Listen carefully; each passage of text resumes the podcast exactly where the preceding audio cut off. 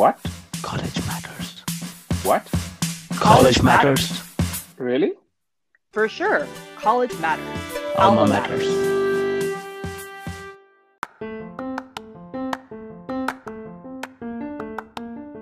Hello, and welcome to this week's episode of College News Fit to Digest.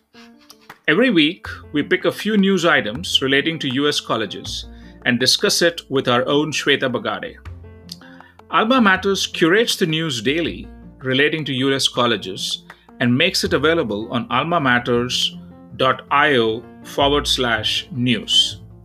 We pick a few news items from that curated list and discuss it every week here in these podcasts. Now, without further ado, on with the podcast. Cool. So we have three topics for today, um, and um, kind of all over the place. But the first one is about um, it's an article about Stevens Institute.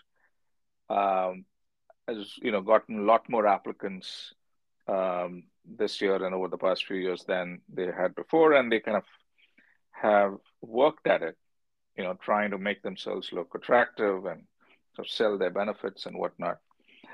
Um, so, what, what, what do you think of this? I mean, I, I just thought it was it's kind of an interesting story because, you know, in the face of a lot of other schools seeing lower applications. Well, I, I think it, it's obviously really strategic.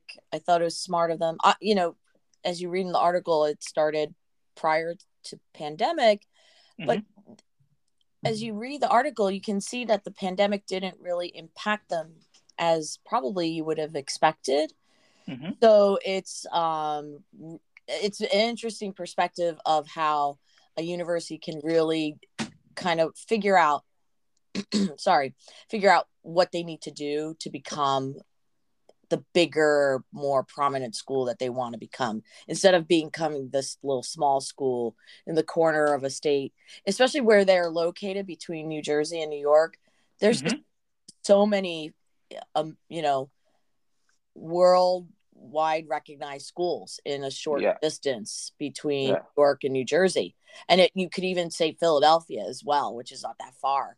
So mm-hmm. it's you know it's a lot in a concentrated area so for them to be able to really push themselves and say what do we need to do and they figured it out i mean they're attracting you know more women they're starting to attract the um, underrepresented community as well and they actually wrote in their article their return on investment which i thought was really interesting um, because you know a lot of a lot of people in education actually may frown upon that phrase, you know, yeah. because it's not just about your return on your investment, it's about the experience. You know, people have different viewpoints of that, but the fact that that's what they're demonstrating, and maybe that's the reason why, or one of the many reasons why it's doing growing significantly, is uh, you have to admit is impressive.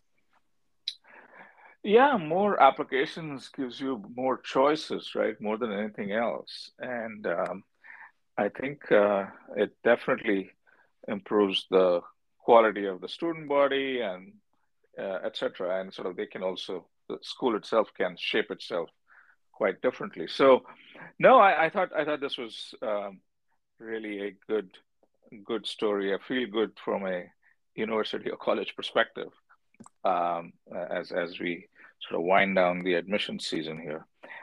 Um, yeah, I encourage anybody who's listening to this and you're still looking at colleges and you're looking for a strong STEM or any strong business program, check yeah. it out. I've actually been to that campus. It's actually pretty nice mm-hmm. for an urban campus. It doesn't have that like um too urban of a feel. It has like a nice balance of it. Yeah. So yeah, yeah, definitely check it out.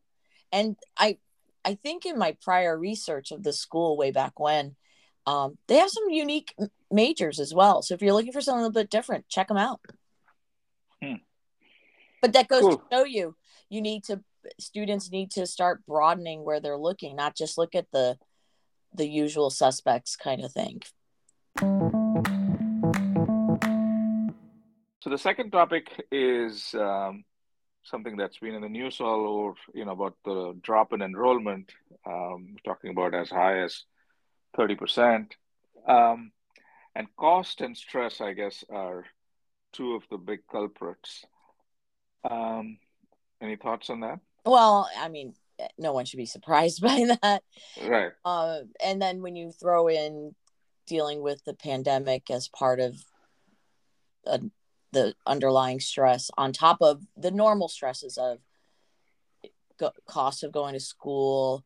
If you are in a state like california or maybe new york or some of the urban areas living costs are extremely high you know so to have to have a place to live and eat and get to school or starts to become a very stressful thing if you're putting yourself through college or um, you don't have the financial support from a family to help you Yep. I mean, certainly a bunch of schools are beginning to address the cost issue in some fashion. I mean, you know, it's a baby steps. But I think stress is a different kettle of fish, I think. It's a lot of, uh, I don't know what exactly colleges do. I'm sure there are programs, but, you know, that's something.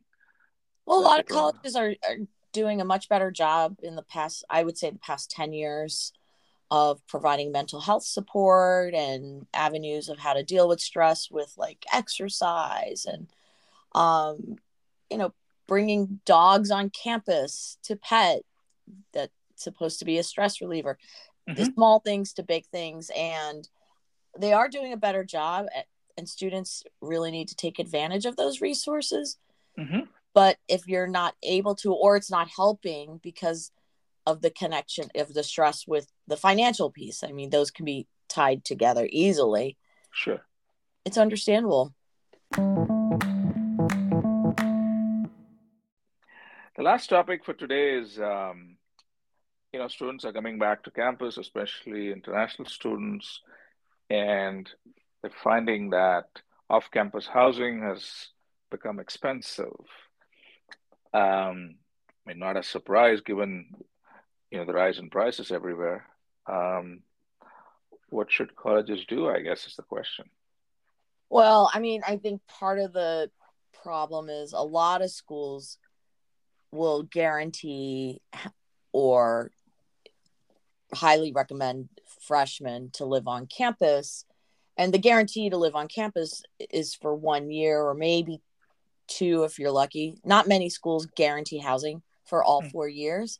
Right. And I think that's where the problem is, where when they start to look off campus, they're finding these are more expensive or just the same and but they're further away from the campus so they're starting to look back to the university of saying yes i know i'm not a freshman but i want to live on campus.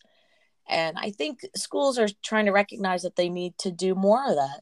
Uh, i know in the article uh, tennessee is doing trying to almost catch up to some of that and you'll hear about like universities building dorms and kind of if if they're like doing it in conjunction with the university. So the developer is benefiting and the university is benefiting and there's camp you know Mhm. campus housing kind of thing. So i know um schools like san jose state uc irvine have done those kinds of like i guess joint efforts. I don't know exactly the dynamics of that Yeah. but they're basically across the street from the campus. You can't get much more convenient than that. And building more and more high rises to be able to have more housing close by. And so hopefully the universities start to catch up and are able to provide more housing and maybe even guarantee it. I would love that option to guarantee and make if they make it financially viable for the students they're going to live there and it's a benefit for everybody.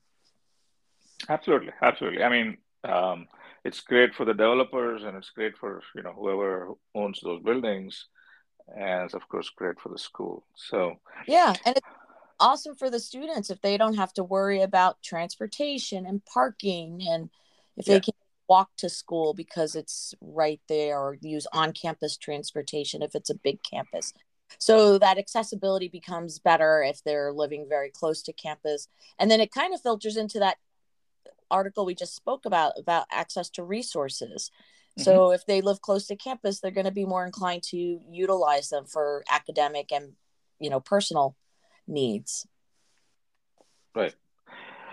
Well, um, you know, I think uh, this is, I mean, this independent of whether the pricing comes down or not, I think this is something that I think colleges should make a longer term commitment to these things, the ones that don't do today. So. Hi again.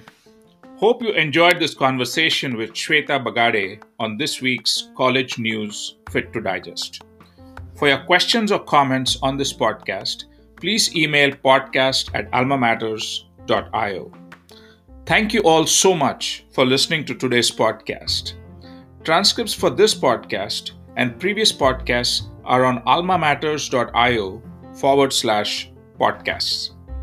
To stay connected with us, subscribe to Apple Podcasts, Google Podcasts, or Spotify, or visit anchor.fm forward slash alma matters to check us out. Till we meet again, take care and be safe. Thank you.